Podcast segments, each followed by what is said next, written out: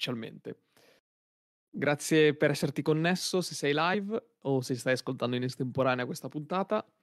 Oggi è il 21 marzo 2023 ed è un martedì.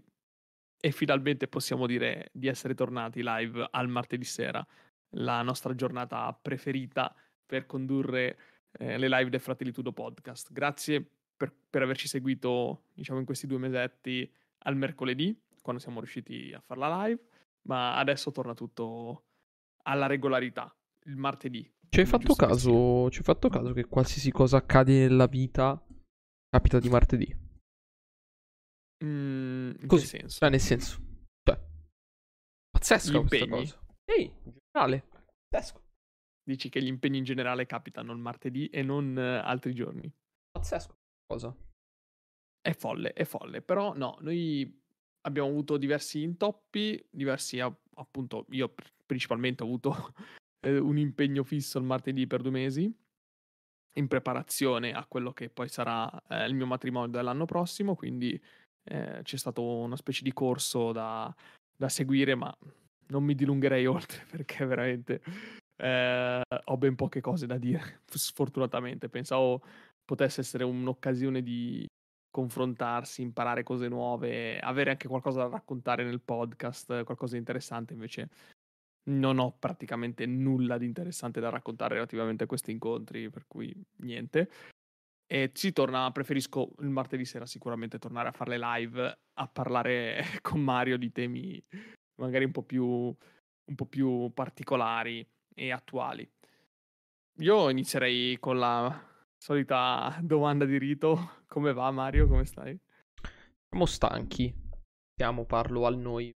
Proprio che giusto. Siamo, siamo stanchi. Siamo un po' stanchini, però che dobbiamo fare? È stata Eh, una vabbè, settimana. È stata una settimana lunga quella settimana scorsa.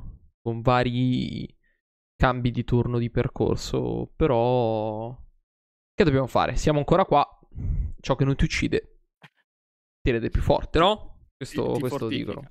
Questo Beh, dicono. tra virgolette, il periodo diciamo più complicato dell'anno a livello soprattutto di temperature e di clima lo stiamo superando, perché già in questi giorni qua eh, si nota la differenza, almeno io oggi sto registrando questo podcast dalla mia stanza d'hotel in Sardegna a Cagliari, vi posso assicurare che qui eh, le Allora. temperature stanno già, stanno già alle stelle e oggi pomeriggio faceva veramente un caldo caldo particolare, ecco. Stasera già si sta belli freschi, per cui il periodo, per... cioè questo è uno dei periodi secondo me più belli dell'anno, dove già di giorno inizia a fare un po' caldo, la sera e la mattina presto fa freschino, eh, quindi non sai come vestirti, ma mm, non sudi e non, eh, non- diciamo, non, non scleri sotto il caldo. E quindi questo è, o- questo è ottimo, soprattutto per l'umore. Aiuta, aiuta tanto eh, il clima e la temperatura con l'umore e affrontare soprattutto le giornate di lavoro prendono, prendono una piega diversa o no, non sei d'accordo? Non lo so, perché il Rosic è sempre lì presente, eh?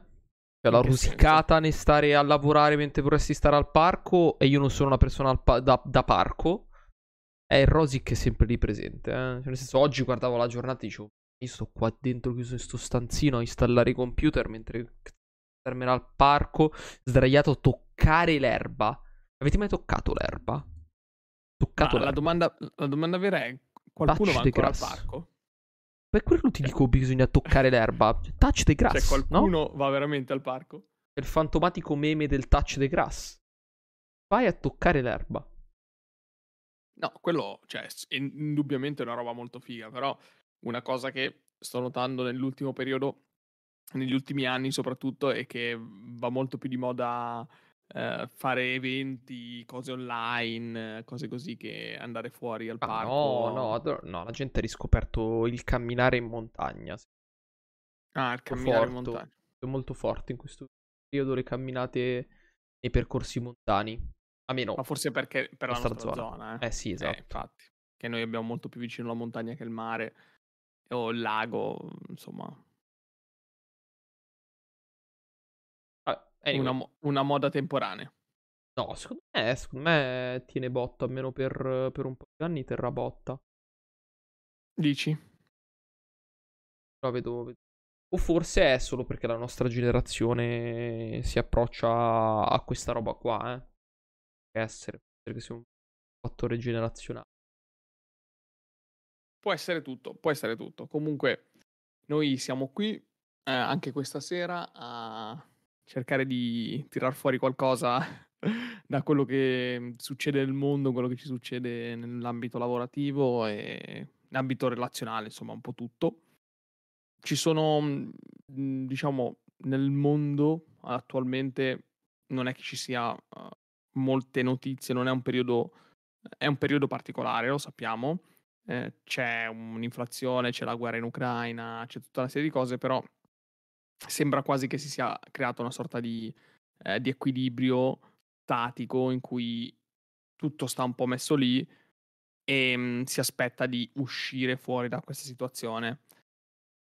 Mhmm, non, non vedo sinceramente un, un futuro roseo a breve, personalmente parlando, da quello che sento, da quello che ascolto, da quello che vedo.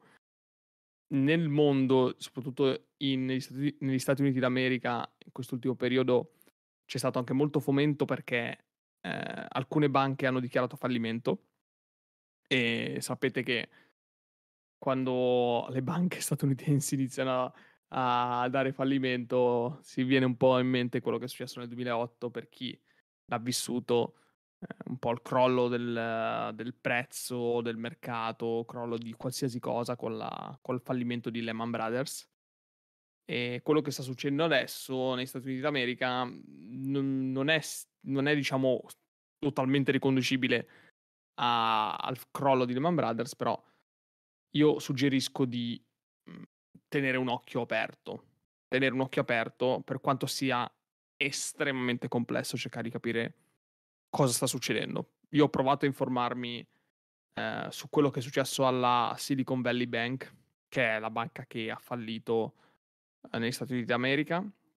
È una delle banche più importanti, se non la banca più importante per le startup della Silicon Valley, perché prestava soldi alle startup, cioè faceva i mutui, i mutui, i prestiti alle startup che volevano avviare una, un, un progetto e avevano bisogno di soldi. Questa banca ha fallito. Io ho provato a capire cosa è successo, vi assicuro che non, non, è, non, non è, diciamo, un tema eh, per tutti bisogna proprio studiare, secondo me, determinati tipi di eh, concetti bancari. Non so, Mario, se tu hai, hai letto qualcosa, hai ascoltato qualcosa in merito a questo. Uh, no, in realtà no. Nel senso che. E secondo me la notizia in Italia non è arrivata così prepotente per l'importanza che ha, a mio parere. Uh, l'unica cosa che a me è arrivata, in certo senso, è più, era più il simbolo che la banca portava dietro di sé, no? Cioè l'idea del fatto di essere la banca che stava dietro, in un certo senso, passatemi il termine, alle startup americane. Cioè, una volta che tu dici il futuro è la Silicon Valley, il futuro è l'innovation hub, il futuro è quella parte lì, quindi il futuro di innovazione, e poi però una grossa parte, forse una parte fondamentale di questo pezzo, fallisce più domande in realtà su quale sia effettivamente la direzione del futuro, te ne fai. Ecco, questo, questo è un po' il punto. Ed è quello che secondo me è arrivato, a meno personalmente, sicuramente per il mio feed, un po' di più. Secondo me, per i giornali italiani, io vivendo ancora con mio papà, a me tocca i giornali mm. a cena. Ma eh, non è arrivata così prepotente. Anzi, più del gossip legato a chi avesse perso soldi che aveva dentro, le ba- cioè dentro quella, quella, banca, non quanto l'importanza che avesse, eh. Però... Allora, ti spiego, ti spiego perché mh, quando succedono queste cose ne parlano il meno possibile. Perché, perché una banca fallisce? Una banca dichiara fallimento nel momento in cui non riesce più a dare soldi alle persone che le ritirano.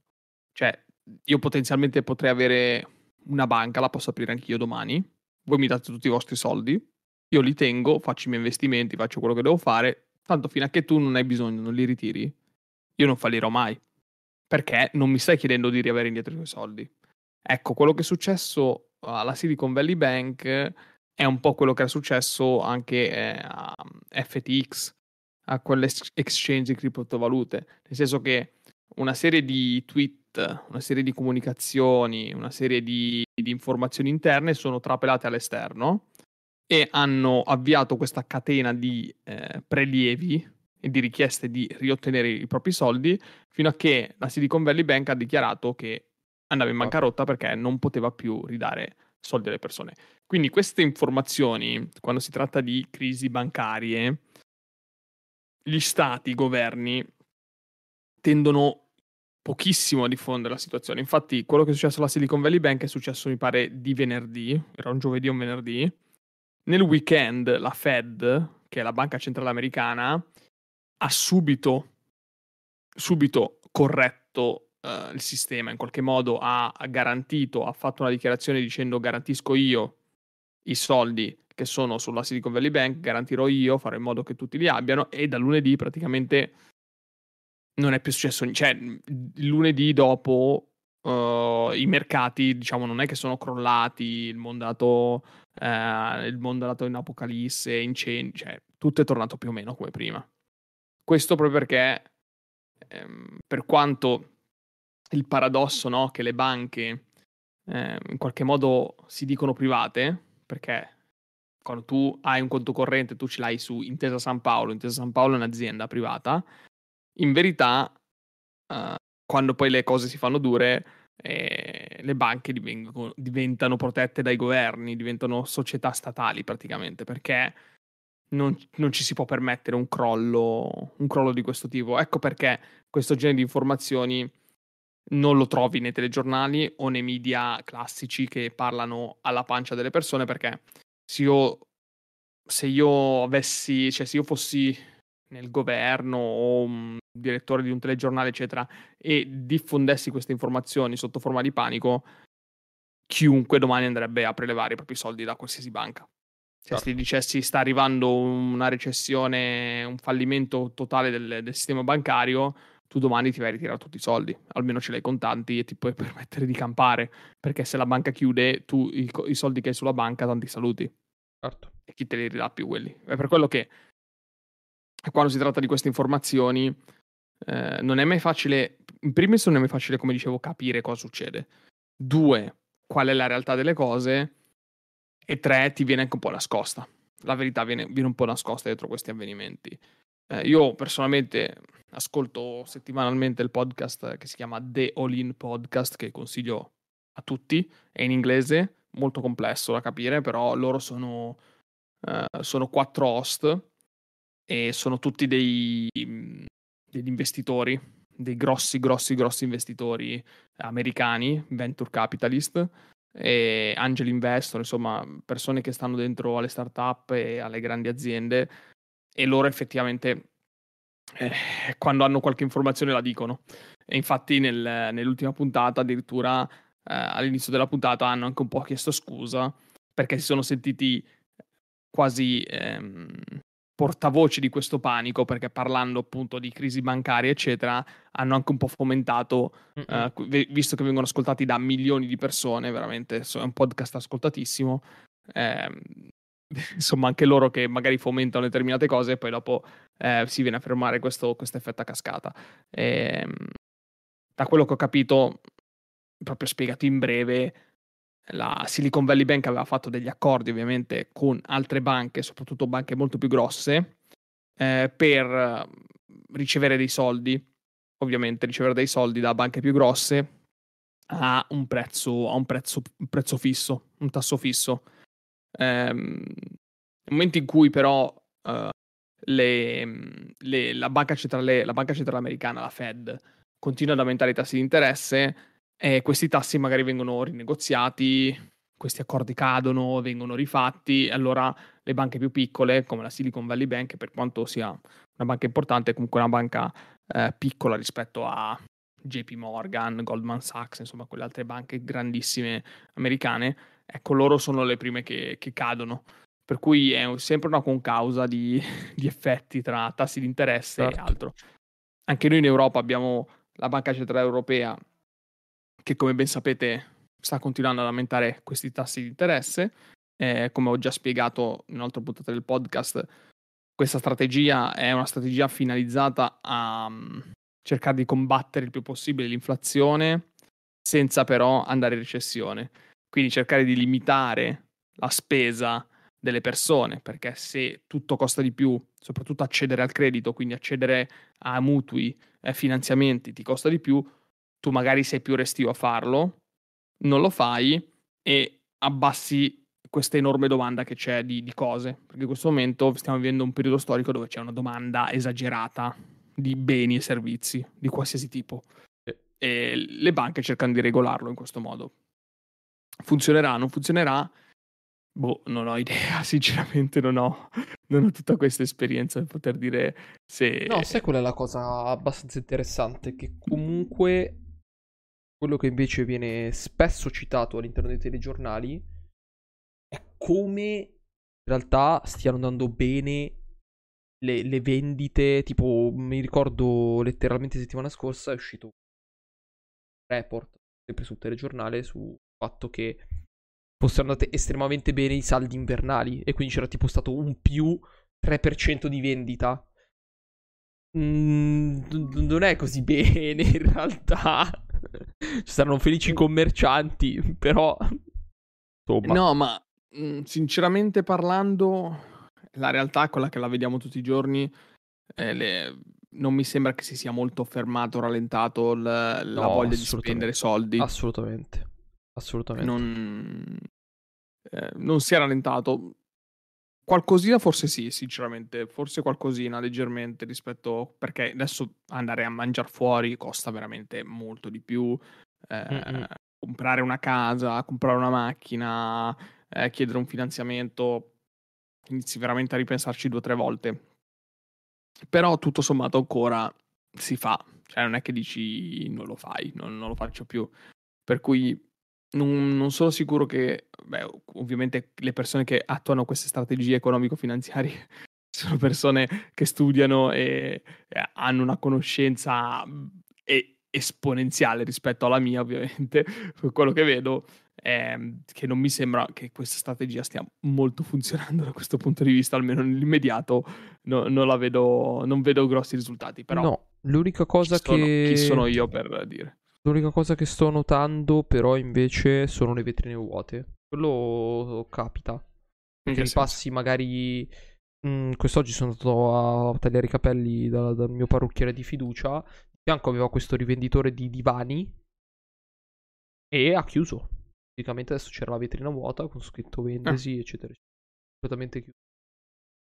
E quello si vede. Interessante. Interessante. Quello si vedono. Cioè, vedi come queste realtà in realtà poi però crepano. Purtroppo. Eh no, è interessante, effettivamente questa è una, una cosa che bisogna, bisogna indagare, bisogna indagare un pochettino come stanno andando appunto le, le piccole imprese, piccole e medie imprese, questi rivenditori, queste cose. Sì, anche banalmente sulla strada per, per, andare da me a lavoro c'era un rivenditore di mobili, anche quello ha chiuso. Tra l'altro, Vedi. mai visto aperto, mai visto nessuno dentro in sei anni, quindi... Mm. Vai. Qualche modo ha campato. E boh, oh, non saprei. Questo diciamo per fare un po' il punto della situazione sull'attualità ad oggi che siamo a marzo 2023. In qualsiasi momento tu stia ascoltando questa puntata, magari queste informazioni qua sono già informazioni superate oppure no, oppure sono state riprese, non lo so, però è giusto per fare un po' un contesto di quello che stiamo vivendo noi giornalmente, di quello che sta succedendo. Cioè si continua a parlare di guerra eh, tra Russia e Ucraina e non sembra che ci sia all'orizzonte punto una, un punto d'incontro, una pacificazione a riguardo, proprio sinceramente no, non sembra che ci sia.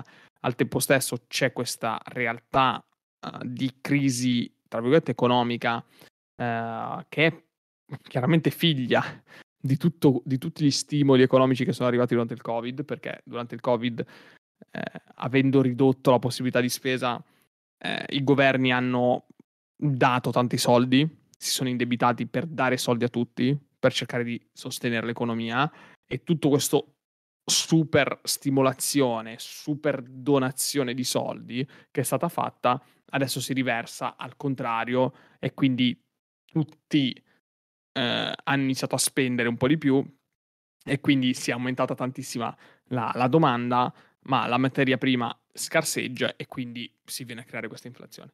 Quindi stiamo vivendo un po', questo è quello che stiamo vivendo tutti quanti noi nel mondo, soprattutto nel mondo occidentalizzato, quello un po' più consumista, eh, stiamo vivendo un po' questa realtà. Però, tolto la realtà che stiamo vivendo, in questi giorni stavo pensando a una cosa relativamente invece alla vita aziendale. Quindi, se volessimo fare una transizione in questo momento, potremmo, fare una transizione, se volessimo, giusto per segnalare che cambiamo argomento.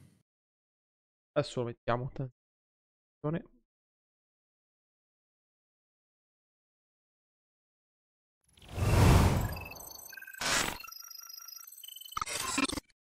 Eccola qua, fatto. Grande, bellissima. Sta cosa della transizione rimarrà sempre una cosa mistica. Comunque, eh... sì, sì, sì, sì, sì. Ci vorrebbe Aiuta tipo... un po' No, ci vorrebbe tipo un LED, un qualcosa, un qualsiasi cosa, però complicato. In che senso? In che senso? No, che Potrebbe studiarselo in maniera decente, però gli basterebbe avere effettivamente un'altra tipologia di regia. Però come cazzo fai? Come fai? Eh Niente, no. Piccolo, piccolo mio su. Va bene così, va bene così. Cioè, nel senso, o, o, lo intuisci, tipo dici la lanci tu così perché lo intuisci, se no è complesso, non è, non, è, non è facilissimo. Però va bene così. Stavo pensando in questi giorni alle relazioni che si vengono a creare all'interno dell'azienda o all'interno di un ufficio o in qualsiasi posto di lavoro voi state parlando. Perché una delle cose che mi è stato detto recentemente da, da alcune persone è stata eh, Antonio, fai attenzione a quello che ti viene detto, soprattutto in determinati processi, determinate comunicazioni a livello personale, quindi cose che riguardano te, tipo come hai lavorato, uh, un feedback personale su uh, come è andato un progetto, com'è. Stai attento che le persone difficilmente sono sincere, soprattutto all'interno di una realtà aziendale, quando devono darti un feedback o una, uh, un giudizio, che è, è, una cosa bruttissima da sentirsi dire perché, cacchio, il feedback io lo voglio sincero, cioè lo voglio duro, crudo, sincero, reale voglio che sia il più realistico possibile, altrimenti cosa mai faccio di un feedback falso. Però effettivamente una cosa che mi sono chiesto è fino a che punto una persona che deve darti un feedback lo dà con sincerità, soprattutto in un ambito lavorativo, dove c'è sempre un po' quel, quel distacco, quel distacco del tipo ma a me che alla fine che cacchio me ne frega di darti un feedback, cioè cosa, cosa me ne viene in tasca a me, no? Cosa me ne sbatte? Soprattutto me... se sei una persona esterna magari al team, magari una persona con cui hai fatto un progetto, che lavora in un altro settore, dice ma a me che cacchio me ne frega. No, secondo me questa è la parte importante, no? Cioè, chi ti dà il feedback?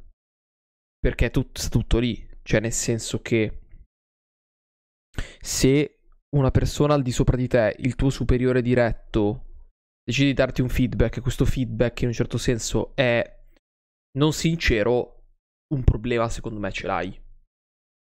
Se invece questo feedback te lo dà una persona che ti sta sotto o a pari livello, che sia sincero o no, verosimilmente è un po' fine a se stesso. Cioè, questo è il punto. Cioè, secondo me bisogna andare a valutare da dove arriva il feedback in prima persona e poi a quel punto lì iniziare a fare dei ragionamenti. E sicuramente l'ambiente di lavoro del quale ti trovi fa anche tanto rispetto alla sincerità o meno. Purtroppo sembra quasi un paradosso dove si sta bene a livello lavorativo, quindi si hanno tanti privilegi, io ho notato che tendi ad essere una persona molto più falsa e poco sincera.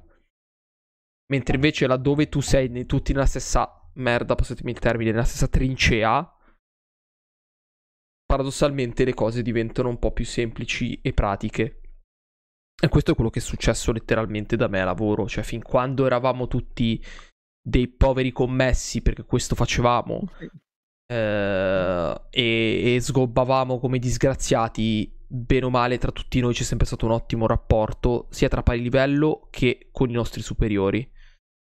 Serenamente si parlava, si, si poteva praticamente parlare di tutto.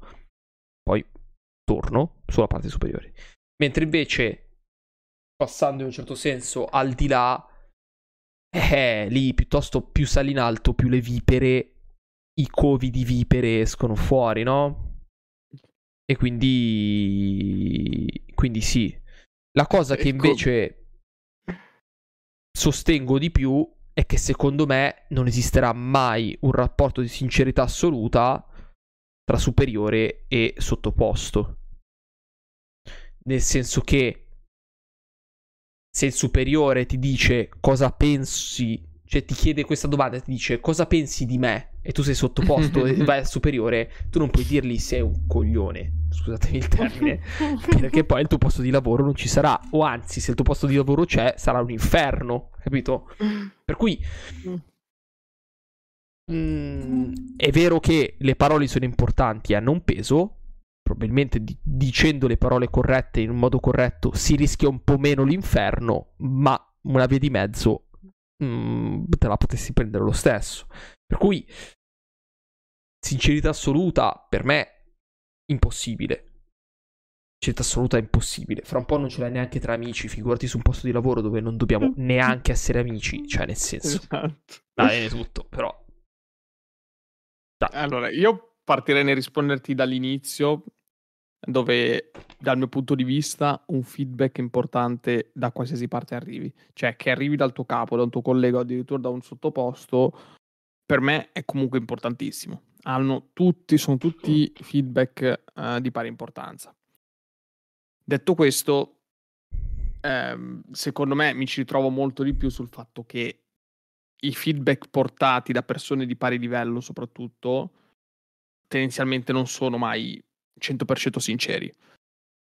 Forse sono più sinceri sull'aspetto negativo che sull'aspetto positivo, nel senso che eh, quando c'è da criticare un qualcosa, la gente non, non, aspetta molto a fartelo notare, ecco, quando sei sbagliato qualcosa, se c'è qualcosa, se c'è qualcosa di ehm, eh, che, che, non va bene, quello sì, devo dire che di solito quei feedback arrivano, perché le persone si sentono in qualche modo eh, quando tu vai da un collega e gli dici guarda che questa cosa qui magari è stata poi ognuno ha i suoi modi di farlo, però quando arriva un collega e ti dice guarda questa cosa è sbagliata, si fa così, la gente si sente potente, no? Si sente empowered, come si dice in inglese, ti senti proprio potenziata nel fare questa cosa, quindi feedback negativi su quando sbagli, quelli tendenzialmente arrivano. Quelli tendenzialmente arrivano. Invece i feedback positivi sono quelli su cui secondo me c'è tanta falsità, perché o sono dati a caso, giusto perché magari non si sa cosa dire eh, determinati in, un determinato lavoro, in un determinato progetto, com'è andata? No, sei stato bravo, eh, hai parlato bene, in riunione ho sentito che, cavolo, hai esposto veramente bene, cioè, pur di non dire che, mh, mm, non so, non mi interessa niente, eh, eh, però fai così. Eh, dal mio punto di vista, quindi i feedback, diciamo, positivi eh, sono, quelli, sono quelli un po' più falsificati, soprattutto a colleghi. Mentre quando hai un grado di, un grado di differenza, soprattutto ad esempio col tuo capo, secondo me i feedback portati da una persona che sta sopra di te tendenzialmente sono più sinceri. Cioè, un manager. Sì, è il contrario. Dare... Sì, è il contrario, secondo me, che non può, non può esistere. Eh, Esatto, è il contrario. Il contrario è complesso. Il contrario è molto complesso. Cioè, il, eh, il dipendente che deve dare un feedback al manager e sarà comunque sempre un po' limitato, un po' biassato da, uh, dal livello, no? certo. dal, da, dal, livello di, certo. di, conoscenza. E a me, per raccontare anche un po' una vicissitudine personale, mi è capitato di ricevere anche dei feedback da uh, persone più alte in grado di me, ma non miei diretti manager. quindi diciamo manager di altre posizioni o, o colleghi che ricoprono posizioni di, altri, eh, di altre divisioni e, ehm, e sono stati feedback tendenzialmente positivi, fortunatamente. Ma proprio su questi, su questi feedback positivi, mi è stato detto, occhio, attenzione, perché molte volte diamo questi feedback, di, di, vengono dati questi feed, feedback positivi giusto per, diciamo, indorare la pillola o semplicemente per, per dire qualcosa di, eh, in quel contesto lì o appunto di, che, una cosa proprio così al momento. Eh, non, non, riesco a spiegarmi meglio, scusatemi. Eh, e quindi mi sono chiesto, ma allora fino a che punto devo credere alle parole che mi vengono dette anche quando sono positive, soprattutto quando sono positive. Perché, su, ripeto, sulle cose negative sono abbastanza convinto che se uno te le dice è perché è effettivamente negativo, poi magari ci ragioni su, cerchi di capire e quello lo capisci. Però quando i feedback, sono positivi, tu come reagisci? Cioè, come la prendi? Sai, sai, sai qual, è la, cioè, qual è il vero ago della bilancia, secondo me? È sempre questo. Che verosimilmente tu sai quello che hai fatto, sai come hai lavorato e da lì lo capisci, cioè nel senso chi meglio di te stesso sa che lavoro hai fatto e come lo hai fatto, questo è il punto. Quello è il vero ago della bilancia, cioè se loro ti dicono sei una persona uh, puntuale, um, estremamente preparata, eccetera, tu dici che sì, ma io tutte le mattine mi sveglio, arrivo in ritardo e, e mi scordo la roba in giro per strada, poi per carità il mio lavoro lo faccio, lo faccio anche fino alle 7 di sera, ma sono sempre in ritardo, dico sei una persona puntuale, ti dico Capiamo. Capiamo che senso ha puntualità. Eh, però, in un certo senso, secondo me, l'ago della bilancia è, è questo. E poi il contesto è estremamente importante. Cioè, è vero che sono comunque dei manager che stanno al di là non sono tuoi diretti superiori, non ci avrai mai più a che fare probabilmente con loro per nessun apparente motivo. Dirti delle cattiverie sarebbe inutile, ma come anche dirti delle cose buone purtroppo è l'unica cosa che possono dire, ecco. Eh, cioè, è quello, cioè, quello è il punto. Mm. Dirti delle cose cattive sarebbe stupido. Perché? Perché dire delle cose cattive con una persona che... No, cose cattive no, magari eh, appunto feedback su errori e cose da migliorare. Ecco, quelle sì. Quelle secondo me sono le cose più semplici da dire. Cioè, eh, dopo che hai fatto un progetto, dopo che hai fatto una presentazione, dopo che chiedi appunto magari sì, a una persona... Ma se, l'hai, ma se l'hai visto una volta, l'hai visto due volte. Cioè, nel senso, è più semplice... Perché qual è il punto? Se io ti dico che tu sei stato bravo, tu non mi dici perché. Se io ti dico che tu hai sbagliato, tu mi dici perché. Cioè, capisci sì. la differenza? Qual è? Sì. sì. Che se io faccio una scelta di tipo positivo, questa scelta si risolve e finisce lì. E poi io con te non ci avrò più che fare. Se ti do un... sbologno praticamente. Sì, se ti do un feedback negativo, poi devo comunque rafforzarlo in qualche modo con un giustificativo. Non è che posso dire sei un cretino perché sei un cretino. Non avrebbe no, certo, senso. Certo, devo darti le spiegazioni. Devo darti una spiegazione, ma a quel punto lì, in un certo senso, devo poi giustificarlo per poi dirti perché, per poi dirti quello. E in un certo senso la curva si risolve molto più in là. Questo è il punto. Questa però è una basica eh, relazione in generale con un tizio che vedrai una volta nella tua vita. Quindi tendenzialmente dici che Uh, in generale con le persone soprattutto che non conosci che ti danno dei feedback e ti danno dei feedback, feedback positivi tendenzialmente sono falsi quindi sì secondo me, secondo me sì perché comunque cioè, non puoi definire una persona da 5 minuti di, di chiacchierata che hai fatto. Ma per carità ci sono persone atte a questo preposto, luogo uh, e, attivi- e, attività che fanno questo di lavoro. Ma come ben sappiamo non è che sono infallibili. Anzi. Anzi. Anzi.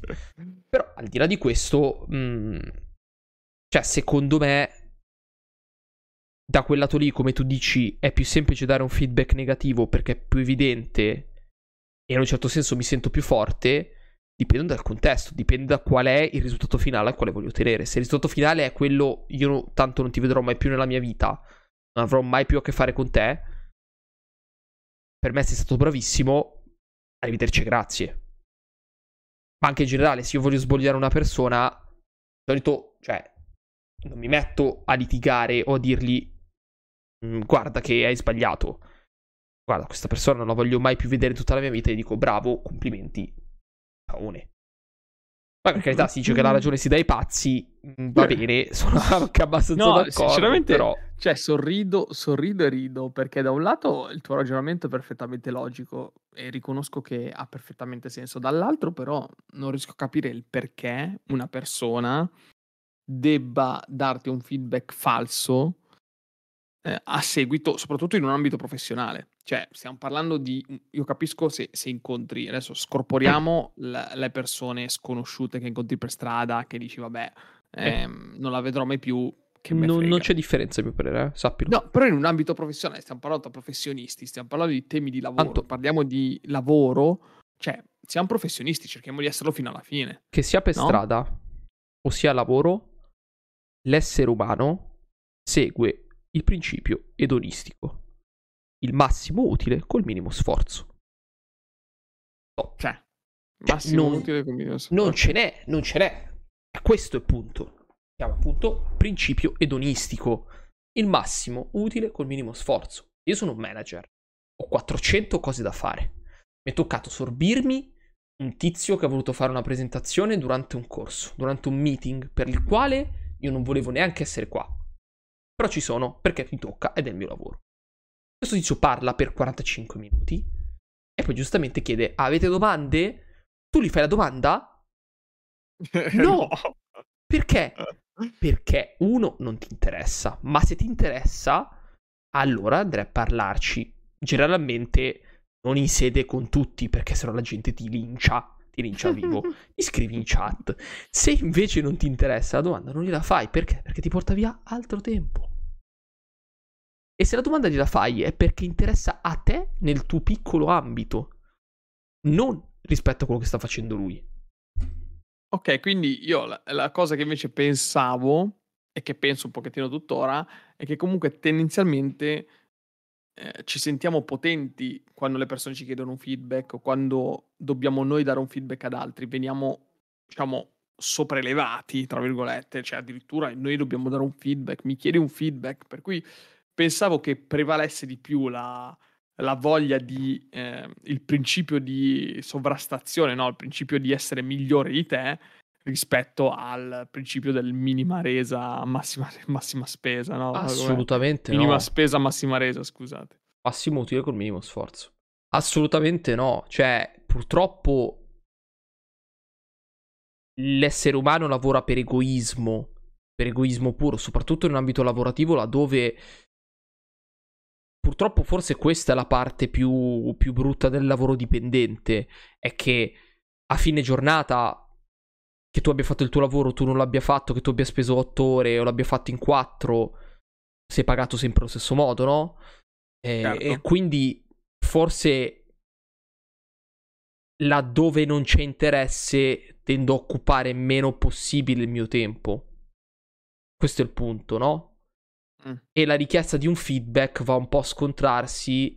Soprattutto se questo feedback, ripeto, cioè io te lo posso anche dare questo feedback, però se, negativi- se è negativo o comunque una critica, devo giustificarla in qualche modo. Questa giustifica mi porta via del tempo.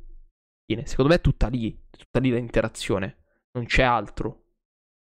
Non c'è Ma altro. Quindi allora le relazioni che si vengono a creare all'interno di un ufficio, all'interno di un'azienda, quanto sono realmente profonde e vere queste relazioni. Ripeto, ripeto, uh, secondo me più si è a bassi livelli, più ci si sporca le mani in un certo senso, più le relazioni sono vere. Ok. Perché verosimilmente, sia che siano positive sia che siano negative, siete tutti nella stessa barca. Ci si scontra, ci si fa uscire il sangue, ma ci si vuole bene, ve lo assicuro.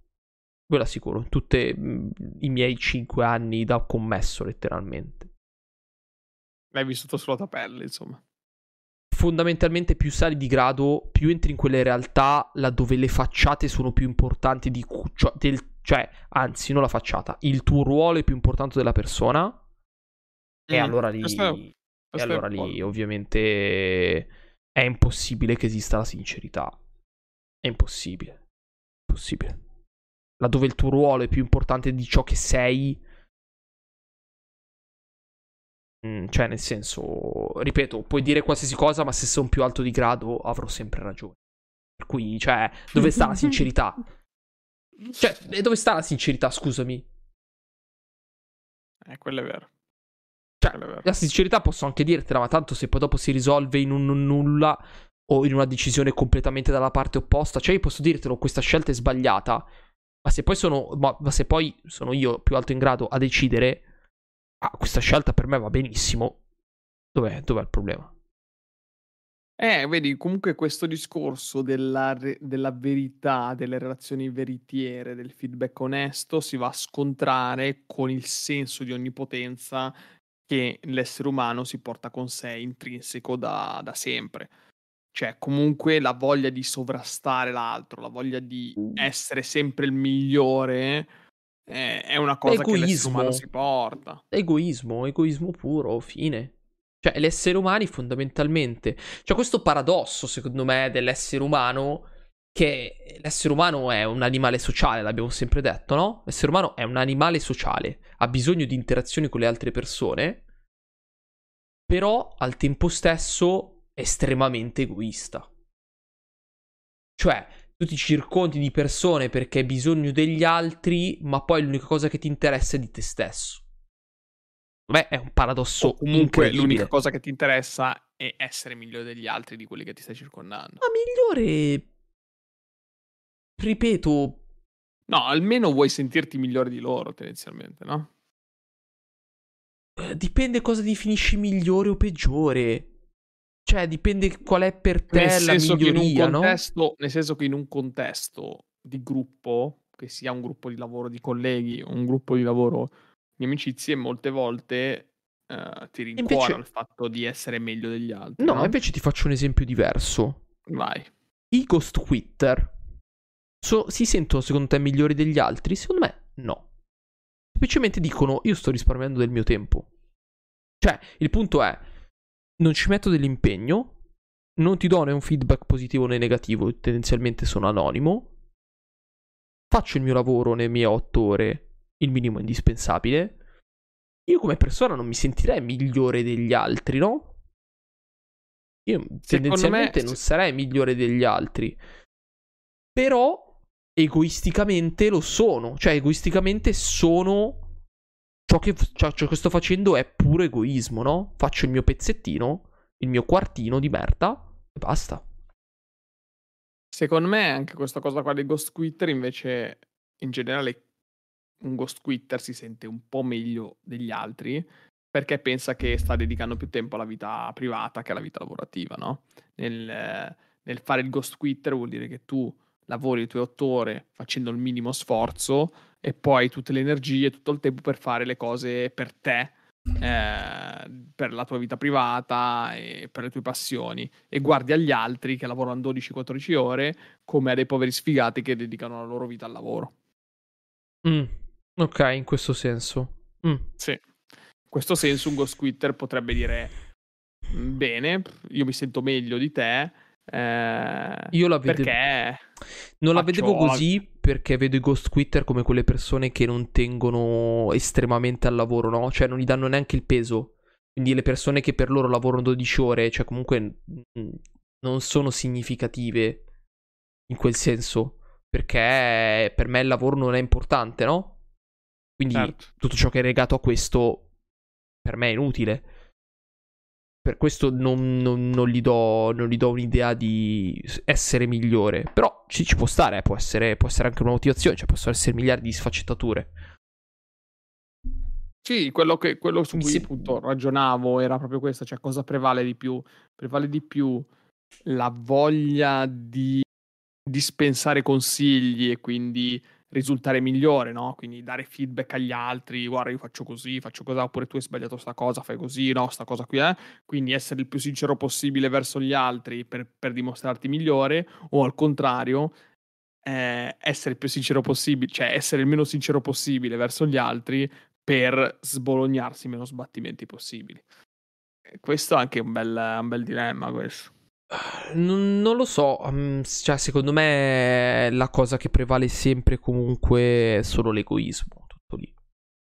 Solo quello. Che poi sia in sì, forma entrambe, di... Entrambe sono, esatto. real... sono scelte in realtà comunque egoistiche. Esatto, che poi sia in, in forma di superiorità verso l'altra persona o in forma di non lo voglio disprecare il mio tempo con te, diciamo, sempre di egoismo si parla, questo è il punto. E secondo me più si sale in grado purtroppo, più questi giochetti sono sempre più presenti. Ma perché... Sì, perché è una cosa, secondo me, è una cosa che si protrae nel tempo fin dall'antichità, cioè quando il re aveva i suoi consiglieri, il governatore del regno aveva i suoi consiglieri, cioè comunque erano tutta gente che ti lecchinava, cioè non è che erano sinceri. Eh, eh, però, sai cosa mi fa pensare in questo momento? La mancanza di uno strumento misurabile che attesti le capacità di una persona, no? Perché se chi deve decidere può essere il re, diciamo che il re deve scegliere un consigliere. Sì. Ok? Questo consigliere lo sceglie perché è la persona più leccaculo. Cioè, lui può scegliere, diciamo, ha davanti due scelte.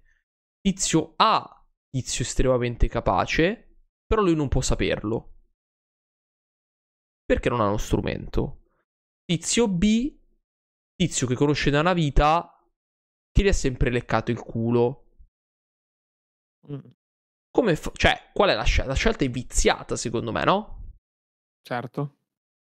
Perché? Perché non esiste uno strumento efficiente che possa misurare la loro funzione, no? la loro funzionalità, cioè chi è effettivamente più preparato. Cosa che secondo me sono d'accordo che si protrae tuttora nell'epoca moderna perché gli strumenti, le persone, le risorse, ecco, le risorse mi piace di più, le abbiamo però tuttora secondo me manca quella parte in cui effettivamente esiste uno strumento ufficiale, misurato, preciso e puntuale che dimostra la capacità di una persona. Che poi anche lì è giusto o sbagliato che sia, perché fondamentalmente, se, cioè, poi si pongono altri milioni di problemi, no? Il problema principale è io faccio oggi gli hamburger da McDonald's, domani non potrò mai fare il manager perché non sarò mai preparato, no? Quindi dove sta la verità? Dove sta il giusto mm. compromesso? Allora, i mezzi, i mezzi misurabili volendo ci sono, cioè volendo si possono trovare, perché per ogni ambito di lavoro c'è un mezzo misurabile. Quante telefonate prendi al giorno? Quanti pezzi produci al giorno, uh, quanto tempo ci metti a fare da un punto A a un punto B, quanto tempo ci metti a, ad aggiornare un sistema, insomma, per lavori, per lavori puramente di basso rango. Più sali di sì. livello, più diventa complicato riuscire a misurare. Sì, perché il tuo lavoro dipende dal lavoro degli altri. Esatto. Cioè, più sali di livello, più il tuo lavoro dipende dal lavoro della squadra. Esattamente. Ma al di là di quello, se hai delle persone sotto. Se non hai delle persone sotto, ma tu ti occupi in realtà di, diciamo, di servizi o comunque di...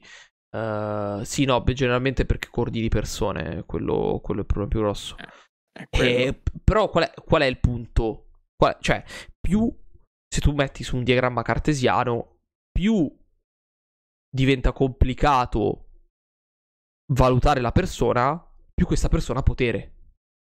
Fondamentalmente. Per sì. cui anche lì. Perché l'amministratore delegato X uh, è la persona più potente dell'azienda, è quello che ha più potere assoluto e paradossalmente è quella più difficile da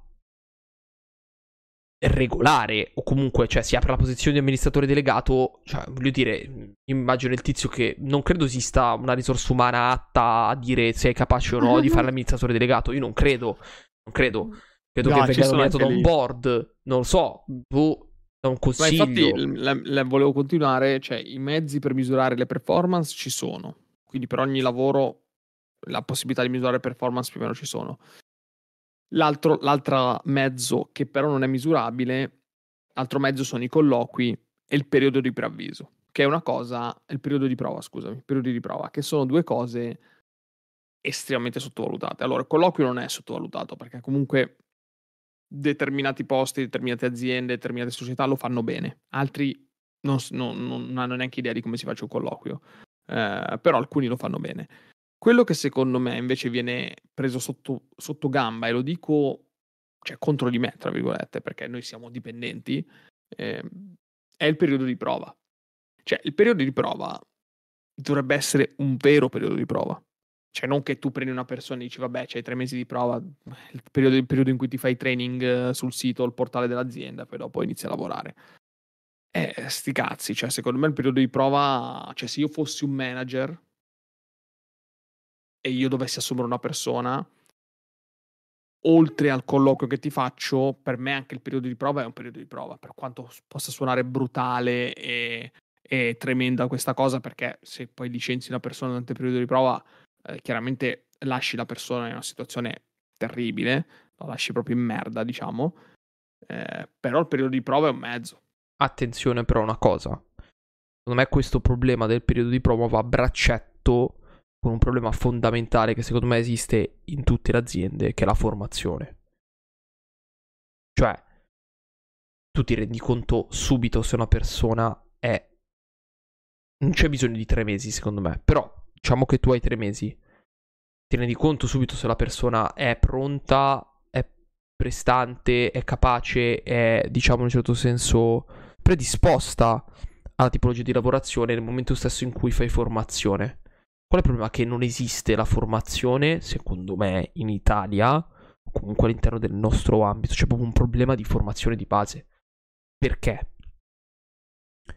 Perché? In che senso? Spiegati qual è il problema di formazione. Il problema della formazione, cioè adesso io non so che tipo di formazione tu abbia avuto, ma se io devo formare una persona, vuol dire che quella persona per me non sta lavorando. Anzi, in più mi blocca un'altra. Di solito viene affiancato. La formazione Certo, sì. standard è l'affiancamento. Sì. Ok? Sì. Cosa vuol dire l'affiancamento? Che tu sei affiancato a una persona senior. Questa persona senior vuol dire che primo avrà una zavorra, che sei tu. Due, tu hai un bollettino paga una persona che non sta lavorando. Giusto? Quindi fondamentalmente tu hai un lavoratore e mezzo in meno. E questa cosa qui, purtroppo, le aziende la pagano, la scontano, la vedono Sì. come un problema e quindi la formazione viene completamente azzerata.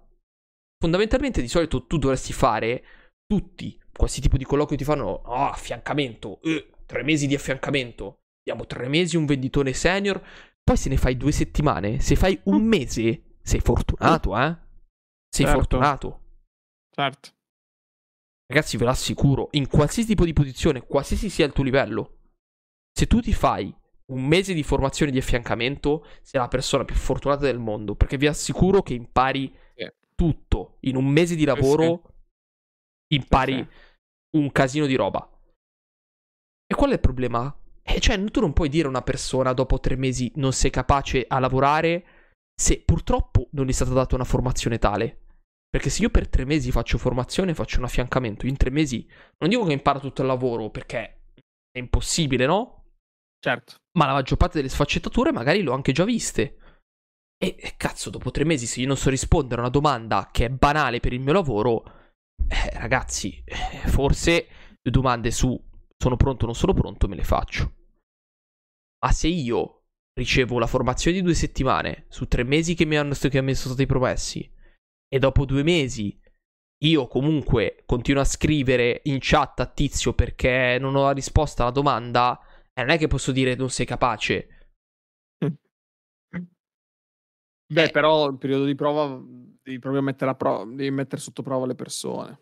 Ho capito, Anto, ma Cioè, se, se tu lanci, di se tu lanci una persona in mezzo al macello e, e dopo- e la lasci Ah, lì chiaro, dopo la settimana di certo affiancamento, senso. Comunque con un certo senso, va studiata la cosa, non è Eh, ho capito, cioè, capisci che e tu lanci una persona in mezzo al macello e dopo, dopo tre mesi ti fai una domanda per la quale lui purtroppo o l'ha imparata sul campo perché si è fatto il culo e se le cercate, sì, se no eh, non ti, non ti sa rispondere. E non è che magari quella persona lì e tu dici, eh vabbè, eh, non sa rispondere, la licenzio. Eh, però eh, era colpa sua per davvero? Non sapeva veramente rispondere o non gli sono stati dati gli strumenti corretti per poter rispondere? Eh, siamo sempre lì. Eh, anche Siamo questa sempre è una lì. bella... sì, anche questa è una bella riflessione. Per cui laddove c'è il problema principale, purtroppo, esiste un fortissimo problema che le persone comunque non hanno voglia di lavorare. E io sono il primo. E io sono il primo. E non me. Esiste un'enorme differenza tra persone che non vogliono lavorare e persone che non possono o non hanno strumenti per farlo. E secondo me il secondo caso è molto più ampio rispetto al primo. Perché io sono il primo che non vuole lavorare, però quando c'è da fare 12 ore lavoro, le faccio. Le faccio. Eh, non è che non le faccio. Le faccio. E le faccio pure bene. Però, quando, cioè, nel senso, però, povera persona che, ripeto, viene lanciata, lanciata allo sbaraglio, senza strumenti, senza niente, eh, cioè, nel senso, può anche lavorare 12 ore, però che combina? Probabilmente fa di, di- fa un terzo del lavoro. Perché la maggior parte del tempo lo passa perdendo tempo a cercare informazioni. Anche solo che non si distrae. Cioè, dico che è una macchina, non si distrae. Perdi tempo a cercare le informazioni perché devi capire dove cazzo stanno. Pinghi tizio su Teams perché non sai come cazzo farlo. E tizio ti risponde dopo tre- 30 minuti perché magari 30 minuti sono pure buoni. Cioè, eh, e poi non è che puoi aspettarti, eh, però il lavoro andava fatto in due settimane e me l'hai fatto in un mese. Ti licenzio. Eh no, eh, figlio mio. Eh no. Eh, ma non è anche questa una prova. Capito, Non è- Anto, ma, Esso stesso una prova. Ma di che cosa? Una prova di che cosa? Di resilienza? Una prova di Eh, andare in sì. guerra? Sì, sì, sì, sì, sì. Cioè, quello che dico è che molte volte... E allora solo i Marines molto- sopravviveranno al mondo del lavoro? Che cazzo ti devo dire? cioè, Non ha e lo dico senso. appunto contro di me, cioè il periodo di prova secondo me è essere il periodo più complicato, deve essere quello dove devi affrontare le difficoltà maggiori. Poi Cioè, tu sicuramente manager devi mettere sotto pressione il tuo, il tuo candidato nel periodo di prova, non devi eh, in qualche modo giustificarlo, ecco. Mm, Non, non noti che me- qua- c'è questa tendenza, no? Nel periodo di prova le persone fanno meno, eh, stanno un po' più tranquille. Certo, devono fare formazione, devono imparare, però anche il periodo in cui so- sono un po' più, più, più protette, no? Ma secondo Al me è giusto contrario. così. Secondo me è giusto così. Cioè, tu devi valutare una persona per le capacità Eh, ma io- effettive che ha. E Come ripeto, faccio a capirla? Cioè, come faccio a capire poi, una persona ragazzi- se non la vedo lavorare? Dai, ma di che cosa stiamo parlando? Come il ghost quitter famoso. Cioè, come cazzo stiamo parlando? Raga, la gente lo sai se lavora o meno. Oh, ma di che cazzo stiamo parlando? No, se fai un colloquio, una persona, gli, fai, gli Ah, puoi fare anche bene. due o tre colloqui. Puoi Sei bravissimo a che vuoi, vendersi, cioè, Anto, dopo tre mesi tu lo sai se una persona ti lavora o meno. Dopo quanto lo sai? Lo Certo. sai dopo un mese, lo sai. Mm, Certo, però devi metterla, devi metterla sotto la prova. Ma non è vero. dico, va fatto un vero periodo Ma di non, prova. ma non è vero. Ma non è vero mai. Tu lo sai subito. Lo sai subito se una persona veramente capace di fare quel lavoro, non c'ha voglia o non è capace. È diverso. E lo vedi lontano un chilometro. Con chiunque hai lavorato. Non ci credo mai nella vita che tu ne hai incontrato una persona e dopo due ore che sei con lui dici ok, questo tizio qua è un cretino, questo tizio qui non c'ha voglia.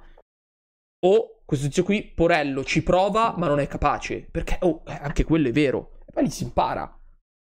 Secondo me c'è gente che è molto brava a vendersi. C'è gente che è molto brava a vendersi. Tanto ti puoi vendere quanto vuoi, però dopo tre mesi lo sai.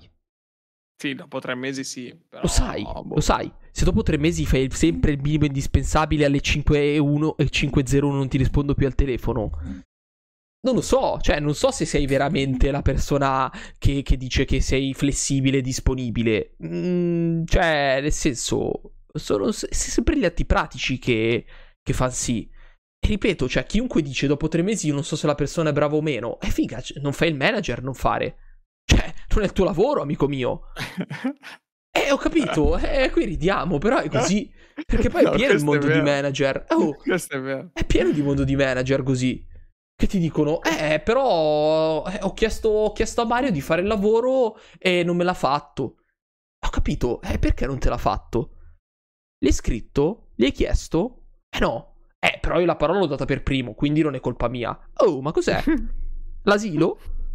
Perché questo è il mondo, eh? Questo è il mondo. Io ho mandato la mail, il mio l'ho fatto. Ma cos'è? Sì, sta roba qua del... Vabbè, io ho mandato la mail, l'ho fatta, Hai vabbè, mi lavo le mani, è proprio il nuovo millennio. Capito? Il del Ponzio Pilatismo. Il mio vecchio capo lo chiamava il Ponzio Pilatismo. Il Ponzio Filatismo del nuovo millennio. Sì, e il mondo è pieno di, di manager così. E poi ti dico, dopo tre mesi fa, eh... Eh, dopo, dopo- dopo sei mesi il tizio se ne va, finisce lo stage, lo rinnoviamo, lo rinnoviamo. Eh, però io non so come lavorava. Cazzo, fate le due domande. O tipo dopo due anni fa, eh, però se n'è andato perché la persona effettivamente non era la sua posizione. Oh, c'è stato due anni, l'hai scelto tu.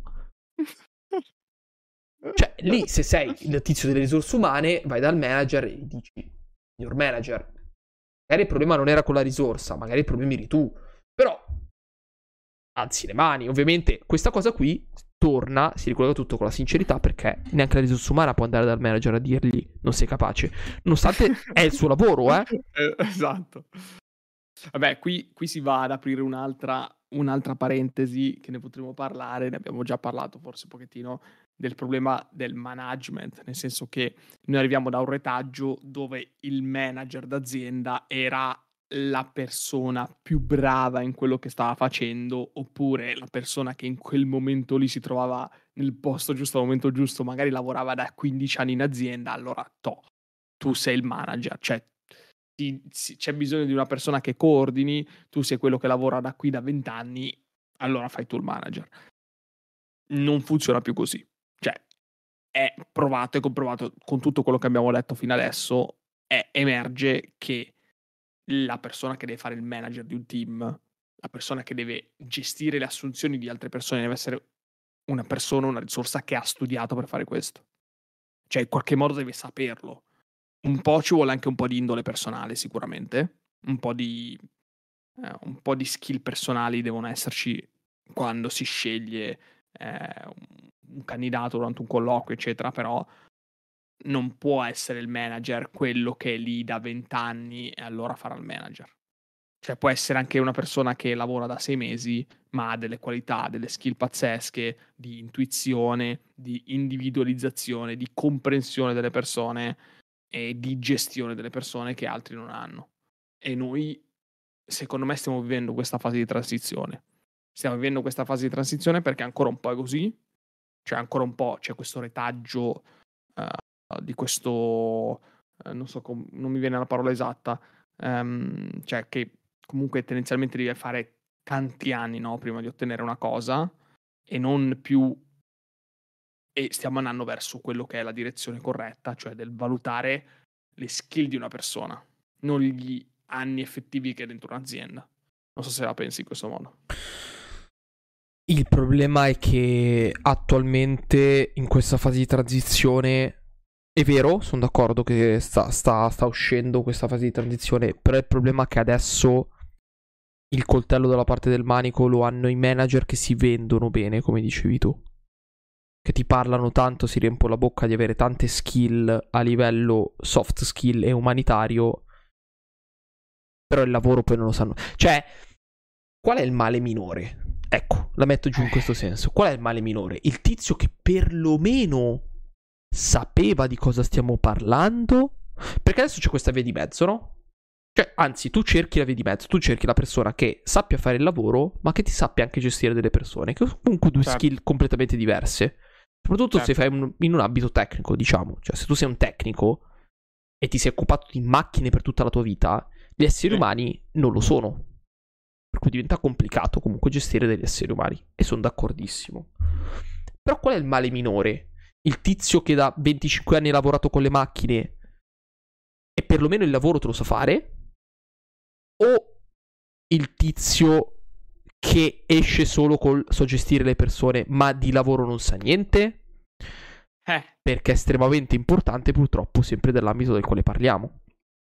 Perché se io sono bravissimo nel gestire le persone e dirti grande, hai fatto una scelta giusta, però nel momento stesso in cui mi arriva una rogna, mi viene su e questa rogna io devo risolverla, ma non lo so fare, allora lì cozza. Quindi non lo so. Allora, per Qual è me, la via di mezzo me- giusta? Io, io la risposta ce l'ho, io la risposta ce l'ho. Cioè, Per la via di me- mezzo è sicuramente la parte giusta, eh, però. No, per me no. Per me ehm, una persona che sa gestire bene il team, le risorse, le persone, vince su una persona estremamente competente di quel settore, ma che non sa gestire le persone. Perché, come dici tu, ci sono le rogne, arrivano sulle rogne e devi risolverle. Ecco, se, se sei un bravo gestore di team, se sei un bravo gestore di persone, quella rogna la risolvi insieme alle persone che sono competenti. Tu hai il Ah, nel potere- senso che tu dici coordino giustamente un team per delegare questa fantomatica rogna e chi No, sta per sotto. gestirla insieme, a- gestirla insieme a loro, nel senso è una rogna, la devo risolvere io, perfetto, metto su una riunione di 3-4 persone che so sicuro che sono valide su questo settore, mi faccio spiegare da loro com'è la situazione, eccetera, eccetera, e poi prendo la decisione. Quindi Mm. l'essere estremamente verticalizzato e competente su una cosa non è più una cosa fondamentale, una skill necessaria per essere un buon manager, un buon capo, ecco. Mm, ho capito. Se- No, me- mm, ci può questa ci, ci può stare. Me, mm, io sono abbastanza convinto che sia questa la realtà attuale, che dovrebbe essere così. Poi non lo è, perché ancora non lo è.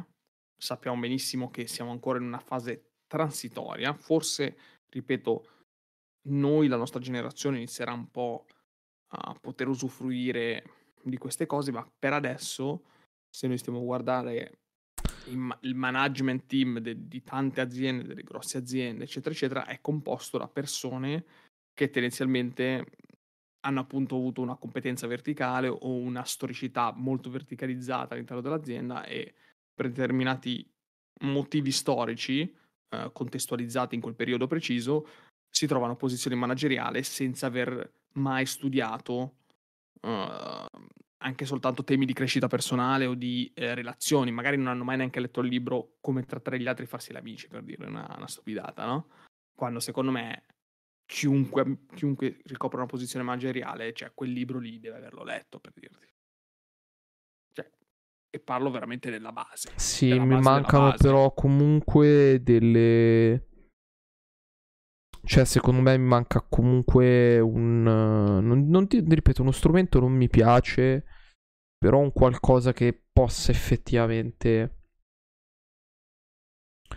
misurare le- la, la capacità di, un- di queste soft skill, no? Che poi adesso si chiamano soft skill, ma non è manco corretto. Perché comunque sono delle skill, punto. Perché soft skill. Però, cioè, capito? Perché se, eh, come dicevamo prima, rispetto a dei servizi o dei prodotti, tu puoi essere misurato in maniera precisa e puntuale sulla gestione delle persone, diventa sempre complicato. Tutto lì. Vabbè, comunque, in, ehm, diciamo, per concludere un po' tutta questa disamina che abbiamo fatto sulla, sulle relazioni, no? Che ci sono, poi ci siamo un po' allungati su questo discorso delle relazioni che ci sono in azienda. Devo, devo ammettere anch'io che la sincerità è forse uno delle- degli aspetti più rari che si possono trovare in un'azienda, soprattutto nelle relazioni tra le persone. Personalmente, ripeto, trovo più veritieri i feedback negativi Sì. che i feedback positivi. Quando, ti viene dato un fi- quando mi viene dato un feedback positivo, sinceramente lo prendo molto, molto con le pinze. Perché appunto devo cercare di contestualizzare questo- questa realtà che ha descritto Mario, del fatto che una persona ti dà magari un feedback positivo perché così ti sbologna e non, non gli chiedi neanche il perché e non perdi tempo, o comunque perché tanto dici tanto non lo vedo mai più, tanti saluti e via. Sì, sì, sì, esattamente. Non chiederai mai un perché al- a un feedback positivo, ma lo chiederai sempre a un perché a un feedback negativo, no? Questo è il punto. Esatto. Esattamente, esattamente. Ehm, guarda, se vogliamo possiamo passare a un post di LinkedIn che mi sono salvato in questi giorni qua, così facciamo un'ultima parte di... Ah, tra l'altro ce l'ho qualcosa, anch'io. qualcosa di... Ce l'ho anch'io, aspetta, dammi 30 secondi. Vai. Allora, inizia pure tu. Perché... Vai, fai la transizione così... No, no, aspetta, prima devo recuperarlo. Perché vediamo se, se l'ha salvato. Ah, madonna, via. Era un post di Twitter con una... Vediamo, vediamo, aspetta. Devo, scusatemi. Ma di eh. cosa, di cosa Era un post di Twitter, questo qui, trovato. Lo stai mettendo in live? Eh, sì, però prima devo scaricarlo. Tu mandami Allora, mi- il tuo. Ah, ok. Allora mi devo connettere anch'io sulla live perché non sono connesso. In che senso? Perché sono con un solo computer. Ah. Allora, ti mando... Ti mando il link eh, di LinkedIn. Allora. Tanto la transizione si mette in automatico sulla modalità schermo. Quindi siamo a posto. Così. Così. Così. Un attimo di pazienza per chi sta seguendo la live, adesso vedrete degli screenshot, eh, insomma è live, mentre per chi ci sta seguendo audio, eh, adesso descriveremo o leggeremo quello che sono i post che abbiamo trovato su LinkedIn o su Twitter. Sì, sì. Vediamo Mario cosa, cosa esce fuori. E in qualsiasi caso, grazie comunque per, um, per averci, cioè, per essere arrivato anche soltanto fino a qui ad ascoltare eh, anche questa puntata. Quindi, eh, come sempre, mh, non, non dimenticarti di diffondere il verbo parlando con le altre persone del Fratelli Tudo Podcast. Allora, questa su, è su una. Instagram, eh, eccetera, eccetera, eccetera.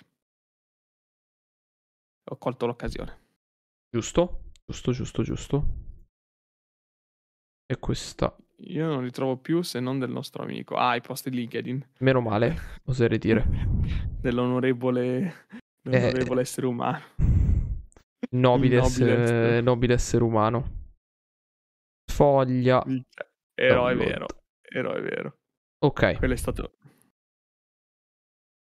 mamma mia, mi ha, mi ha- mi ha ucciso questa roba qua. Perché poi è... potrebbe essere estremamente vera. Allora, allora, transizione, anzitutto, facciamo così. Ok. Allora, questo screenshot l'ho recuperato da Twitter. Mi ha fatto molto ridere. e quindi l'ho salvato. e parla appunto di una job application. Allora, ve la traduco direttamente, è tutta scritta in inglese. E praticamente ehm, recita così: cioè una prima parte, la parte centrale, e poi la chiusura. Ehm, è attraverso appunto una mail di risposta. E a questa mail di risposta di feedback dice: dopo una, serie di, dopo una serie di settimane di considerazione, abbiamo deciso di proseguire con un altro candidato ehm, che meglio ricopre eh, la posizione e che meglio, diciamo in certo senso, spende il nostro tempo in questa direzione. Ehm, abbiamo notato che durante eh, la- la- il tuo colloquio ci hai detto più volte che stavano che eh, st- eh, noi stavamo facendo ti stavamo facendo perdere tempo eh, perché siamo arrivati in ritardo e che abbiamo mh, eh, ti abbiamo chiesto di, di prendere dei permessi praticamente fuori dal lavoro ehm, e al punto in cui in realtà non abbiamo mai risposto neanche a- alla richiesta di salary range, quindi di quanto sarebbe stato il salary range. E abbiamo detto, ti abbiamo detto che in questi casi, durante i colloqui, noi non ne parlavamo. Dopo, mi fa troppo ridere. After which, you... what money? Thank you for your time consideration. Dopo la risposta, quali soldi? Grazie. Grazie per il tuo tempo, per la tua considerazione. In poche parole, li stavano, non gli stavano offrendo praticamente dei soldi. Fondamentalmente, ve la chiudo così, dicendo che in realtà gli hanno fatto prendere dei permessi, sono arrivati in ritardo e tutto, e alla, alla richiesta di um, quanto fosse il range salariale, loro gli hanno risposto: Quali soldi? Non te li diamo mica i soldi. Questo è il mondo insomma, del lavoro di oggi. Benvenuti. Insomma, insomma benvenuti nel, nel mondo del lavoro, esatto. Benvenuti. Sì, questa cosa del range salariale e del, della, diciamo, del far perdere tempo ai candidati, vabbè, questa è una roba, un dramma che non, non troverà mai una risoluzione, secondo me. Non Pazzesco. troverà mai una risoluzione. Pazzesco. Dai, metti il mio, va. Ok, uh, allora, dobbiamo mettere... Metti il mio post di LinkedIn che adesso lo leggo. Eh, cattura finestra, togliamo voce. questo. Ok, eccoci qua. Allora. Uh. È, ehm, è, un post di LinkedIn eh, di tre giorni fa di un certo Stefano che è, a quanto pare c'è scritto sales manager, direttore, marketing, per cui insomma una persona, una persona di un certo livello che questo post recita così. Quando ero un giovane marketing manager, nel mio gruppo c'era Ivana, una ragazza neolaureata che si occupava di comunicazione. La multinazionale, la multinazionale per cui lavoravamo lancia una nuova gamma di prodotti. Ivana prepara tutti i materiali di marketing a supporto, fa un ottimo lavoro. Mega evento di lancio per presentare i nuovi prodotti a tutti i dealer e i clienti. 500 più persone. Ivana, preparati. Il lavoro l'hai fatto tu, lo presenti tu sul palco. Ti affiancherò io, ma la protagonista sarai tu. Ti devi prendere la visibilità che meriti. Lei sgrana gli occhi, le tremano le gambe. Seguono due mesi di preparazione, le prove, PowerPoint ripetuto cento volte, anche a occhi chiusi, per essere certi di saperlo a memoria. L'evento è un grande successo. Ivana è la star della giornata. Quando scende dal palco, il presidente in prima fila si alza e le stringe la mano. Prendiamo strade diverse, passano vent'anni, restiamo in contatto. Un paio di settimane fa mi chiede di partecipare come relatore a un evento che sta organizzando sul tema di LinkedIn. La vado a trovare, mi presenta a Daniele, l'altro relatore dell'evento. Mi presenta a lui così. Lui è Stefano, è la prima persona che mi ha dato questo lavoro, lo hai fatto tu e lo presenti tu. È la prima persona che sul lavoro mi ha dato fiducia. Sorride e i suoi occhi si brillano. Sorrido e i miei occhi brillano. Premiate il merito, date la giusta visibilità, fate crescere le persone, me ne saranno grati, me ne saranno grati per sempre.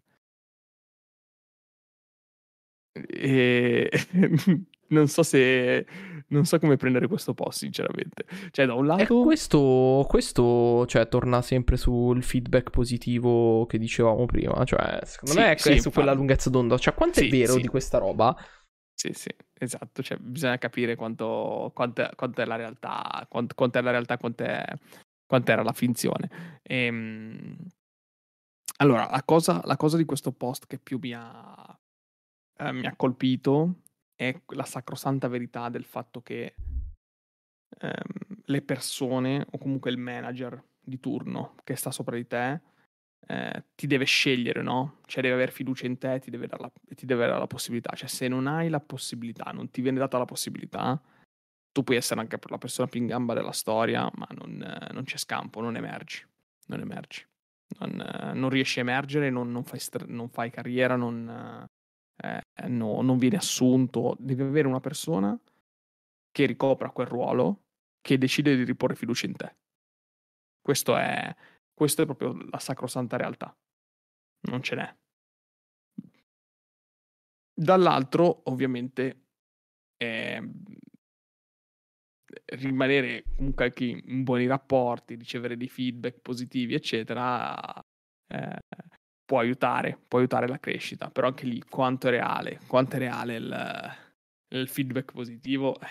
Bella domanda, bella domanda. Non so te cosa emerge da questo post.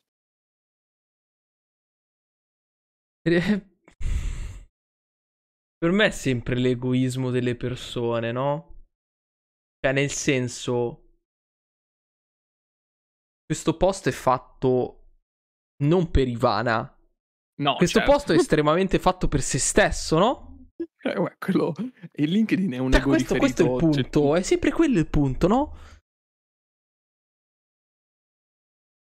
Fine. Cioè, non c'è altro, altro da dire. Non altro da dire. Cioè, è sempre l'egoismo assoluto della persona. Cioè, cosa ne traggo da questa roba qui? Fate crescere le persone bene. Il messaggio è corretto. E poi, cioè, e, e, poi quando ti trovi davanti una persona a cui deve dar fiducia non gliela dai perché, perché non te la vuoi rischiare o non te la senti o non sei capace di, di scegliere, eccetera. Ma secondo me il target però è sbagliato. Cioè, le persone che vanno su LinkedIn non sono i manager che devono dare fiducia. No, come no? Sono tutti manager su LinkedIn. Ma quando mai? Ma io vado su LinkedIn quando voglio cambiare lavoro. Oddio, sono messo male se vado su LinkedIn per cercare lavoro. Però, nel senso, anche quello posso fare. Io me ne voglio scappare, cioè nel senso, tendenzialmente no, no. apro LinkedIn non quando sono contento della mia vita. no, LinkedIn è un 60% post di ego riferiti, tra cui mi ci metto anch'io, e un 40% persone che cercano lavoro. Che triste, che tristezza, cioè... No, guarda che bello, a me piace. Insomma, ragazzi, per me possiamo chiudere qui stasera, cioè nel senso... Ridicola questa cosa. Vabbè, una piattaforma un che è nata per uno scopo che non funziona per quello scopo ed è finita a fare totalmente mm. altro per un target di riferimento completamente sbagliato. Cioè, un fallimento su qualsiasi fronte. No, no, beh, LinkedIn è una piattaforma potentissima, cioè c'è un sacco di gente sopra LinkedIn e funziona benissimo. C'è anche un sacco Chiaro di gente che... sopra Facebook, eppure non è che funziona così bene. No, beh, anche Facebook comunque l'adver- l'advertising su Facebook funziona anche molto bene. E su LinkedIn non funziona l'advertising, su LinkedIn funziona il personal branding. Cioè, su LinkedIn eh, ognuno pompa se stesso. Cioè, tu pompi un botto te stesso.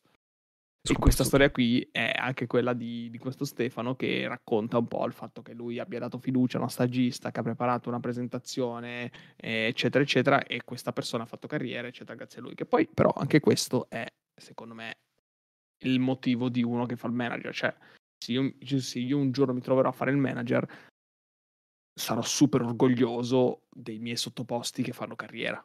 Cioè, mi sentirei proprio veramente, veramente, veramente carico di questa cosa. Cioè, se, se le persone sotto di, sotto, sotto di, me nel mio team poi fanno un percorso, uh, magari anche fuori dall'azienda, crescono, diventano persone importanti e poi si ricordano di quanto io ho fatto bene per loro, Ecco, questo mi piace veramente tanto. Questo è forse l'aspetto per cui mi piacerebbe tantissimo fare il manager. Eh, ma è quello che fa il manager, a mio parere. È, è, quello, è per cioè... quello che dicevamo prima, cioè, si va a scontrare con la realtà dei fatti, dove il manager molte volte non è quella persona che ha interesse nel creare un team di successo, ma è una persona che ha interesse ad essere lui la persona di successo sfruttando il lavoro del team, che è diverso. Certo. Certo. Diverso. Eh, ma eh, cioè, sì, cioè... il lavoro del team per avere il proprio successo, un conto è lavorare per avere il successo del team. Mm, c'è sempre un problema monetario dietro comunque, eh? cioè nel senso che noi abbiamo tutto regnato tutta la sera, ma anche quello è sicuramente una parte importante, no? Cosa? Il problema monetario. Cioè, perché tutti vogliono fare i manager? Perché non perché ci, ci si diverte e, e, vogliamo far crescere le persone sottoposte sotto di noi, è perché viene pagato, ci, ci, ci, viene pagati, eh? Cioè. Beh, quello, quello, è una conseguenza positiva, sinceramente, nel senso, mh, mm, è un lavoro che richiede un certo tipo di impegno, un certo tipo di responsabilità e per di più viene anche pagato bene. Ben venga, ben venga. Però non deve essere quello il motivo non deve essere quello l'unico motivo per cui le persone vogliono fare i manager. Se no sbagli, cioè se no fallisci, perché poi ricordiamoci che comunque una posizione manageriale è tendenzialmente molto più esposta al fallimento e al licenziamento o alla, alla movimentazione rispetto a un dipendente, cioè un dipendente normale, diciamo. Ehm, però sì, no, non deve essere solo esclusivamente l'aspetto monetario quello che eh, però non l'abbiamo ignorato, ma c'è anche quello, eh.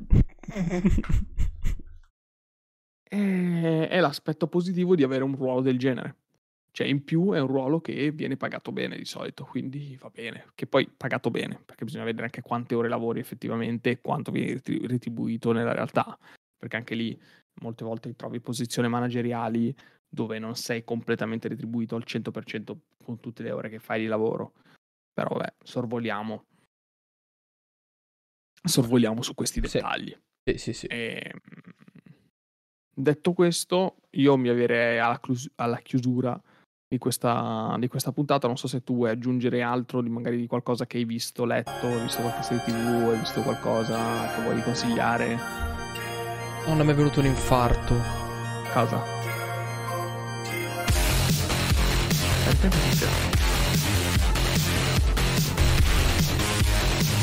Che è successo?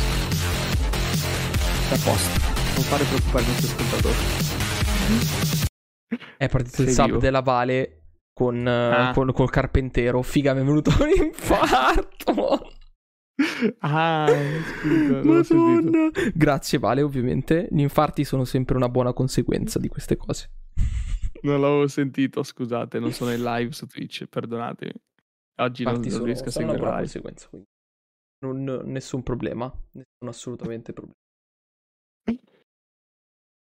Volevi consigliare qualcosa di... che hai visto, ascoltato, letto in questo ultimo periodo? Vu-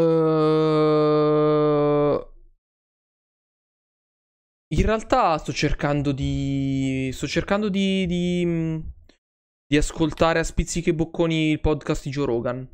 Totalmente ah. a caso. Oh, però cazzo, ti tira fuori quei mood, quelle, quelle perle che ti svoltano. Oh, è stranissimo. È stranissimo. Perché su tre ore veramente terribili. Probabilmente veramente ci cacci fuori 5 minuti. Però quei 5 minuti, cazzo, ti rendono un uomo nuovo. È assurdo. È assurdo. E sono interessato al podcast di Nathaniel Drew. Mm, che ha lanciato il suo okay. podcast. E a quanto pare oggi è pubblicato su, su, su Twitter. Che è il numero uno in America. Ah, sì? O in America o in qualche altra. Comunque, tipo Monthly, una cosa così. Comunque, mm? n- nulla di troppo valore. Come podcast di, di crescita personale. Ah, sì? Eh. Ho visto, cioè, l'ha pubblicato. Mi sa che a quanto pare è uscito molto, molto forte. E come si chiama? Il podcast? Eh, questa è un'ottima domanda. questa è un'ottima domanda. Andiamo a googlare al volissimo. No backup plan. Bravo, sì. Sì, sì, sì. Un'ora e venti. Beh, ci sta. E vediamo cosa ha scritto nell'ultimo post, perché questo qua è l'ultimo post.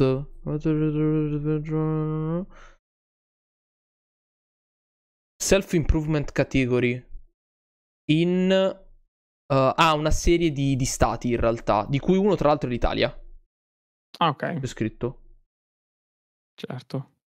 Beh, ci sta, lui eh. ha fatto la collab con uh, Marcello Nascani, quindi ci sta che in Italia vada forte. Eh sì, è vero. Sì, perché lui non è, cioè non ha un grosso, cioè non, non so quanto seguito abbia su YouTube, però non è tipo uno da quelli da 60 mm. milioni. No, ma poi da quanto ho capito nell'ultimo periodo avevo abbandonato pure... Beh, comunque c'ha, c'ha 1,6 milioni di iscritti, eh. Cioè, mm-hmm. per essere americano è poco, però... Eh, ma tra l'altro non è manco più... Cioè, ufficialmente sta a Parigi se n'è andato. Vabbè, ma poi lui è un fenomeno comunque a livello proprio di storytelling, l'abbiamo sempre detto. Considerano che MrBeast ha 138 milioni di iscritti. Vabbè, ripeto, MrBeast continua a funzionare perché ha il format per la quale nessuno può copiarlo. Fine. È il format, format in cui regali soldi, cioè è un format dove cioè, mi spiace, ma o hai già i soldi di tuo e quindi non hai bisogno di altri soldi, o mm, cioè, un po' è un, un formato unico, non riuscirà mai. Eh, sì, sì, sì. Cioè, perché tutti, cioè, perché PewDiePie l'hanno copiato tutti? Perché era fattibile. Cioè, mi sei visto come fai. Io invece, in conclusione, cosa posso consigliare? Voglio consigliare a chi ancora non l'ha visto uh, l'anime Attacco agli giganti perché sta per concludersi e mm, Regia taglia. Taglia. A posto. Sta per concludersi, arriverà eh, la conclusione entro la fine dell'anno e mh, mm, vi posso assicurare che è un'opera magistrale, un'opera magistrale, soprattutto se avete la possibilità adesso di recuperarvi tutte le puntate e guardarvele una dopo l'altra senza aspettare mesi, anni come, come ho fatto io e tante altre persone, per cui molte volte ti dimentichi anche quello che è successo, ma uh, se hai la possibilità di riguardartelo da capo tutto quanto, assicuro che eh, l'anime Attacco ai Giganti è forse una delle, ehm, del, delle animazioni giapponesi che sono uscite in questi ultimi anni proprio a livello esperienziale migliore in assoluto. Ecco. Non, non, succedeva una roba del genere da, veramente da, da Full Metal Alchemist o da, o da altre serie TV, o da altri anime molto famosi degli anni 90, eh, Evangelion, eccetera. Ehm, questo sarà epocale. Cioè, il, la conclusione di, dell'attacco dei giganti che uscirà entro fine anno sarà una cosa epocale e verrà ricordata per sempre, un po' come The End of Evangelion, diciamo. E, ehm, e tante altre cose. Detto questo, eh, altre cose non ne ho perché non ho... Ma è durato periodo... 30 anni? Cosa? Attacco dei giganti. Eh, la prima, prima puntata non so da quanto tempo è uscita, sinceramente. Dovrei Fine. vedere. Eh? Fine. Altro da dire. Eh, beh, non c'è altro tempo. da aggiungere. Dagli tempo. Dagli tempo. La prima... Devo vedere quando è uscita la prima puntata. Prima serie tv animata del 2013. Quindi già sono dieci anni comunque. Eh? Cioè, da, già dalla prima stagione sono già passati dieci anni ed è comunque ancora agli apici. Deve uscire ancora l'ultimo, l'ultimo episodio. Poi sicuramente faranno magari film, spin-off, che cacchio ne so io. Ehm, e, questa roba qui si porterà avanti per anni, anni, anni, anni, te lo assicuro. È stata epocale. È stata e sarà epocale. Detto questo, non ho più altri consigli perché in questo periodo sto ascoltando poco, sto leggendo poco, sto vedendo poco, quindi non ho altri suggerimenti da darvi se non ascoltare il nostro podcast. e, ehm, mi avvio alla conclusione, per cui grazie mille per averci seguito live. Eh, siamo live tutti i martedì sera alle 21.30 su Twitch TV, dalle 21.30 alle 23. Per sapere quando siamo live, dove siamo live, di cosa parliamo, eccetera, eccetera, seguiteci su eh, Instagram, at fratellitudo eh, poi potete t- trovare le informazioni che vi servono sul nostro sito fratellitudo.com. Ci trovate su tutte le piattaforme audio uh, podcast, quindi Spotify, Apple Podcast, Google Podcast, Anchor, eccetera, eccetera, eccetera. Cercate Fratellitudo. Come sempre, se siete arrivati fin qui, tanta roba, complimenti. E se questa è la prima puntata, vai a recuperare le altre. Se questa è l'ennesima puntata che ascolti, sei un eroe o sei un'eroina. Grazie mille davvero. E ehm, se volete supportarci, fratellitudo.com c'è la possibilità di fare donazioni e donate se avete voglia di, di, farlo per aiutarci a autosostenere questo progetto che va avanti ormai da tanti anni e continuare a portare dei contenuti di qualità. Ti ringrazio e mm, se Mario non ha altro da aggiungere direi che possiamo chiudere. No, direi che ci siamo e quindi buonanotte a tutti, abbiamo sforato i nostri tre minuti, quindi siamo pure in ritardo, pure in ritardo. Buonanotte, buonanotte, buonanotte. a tutti. Buonanotte a tutti.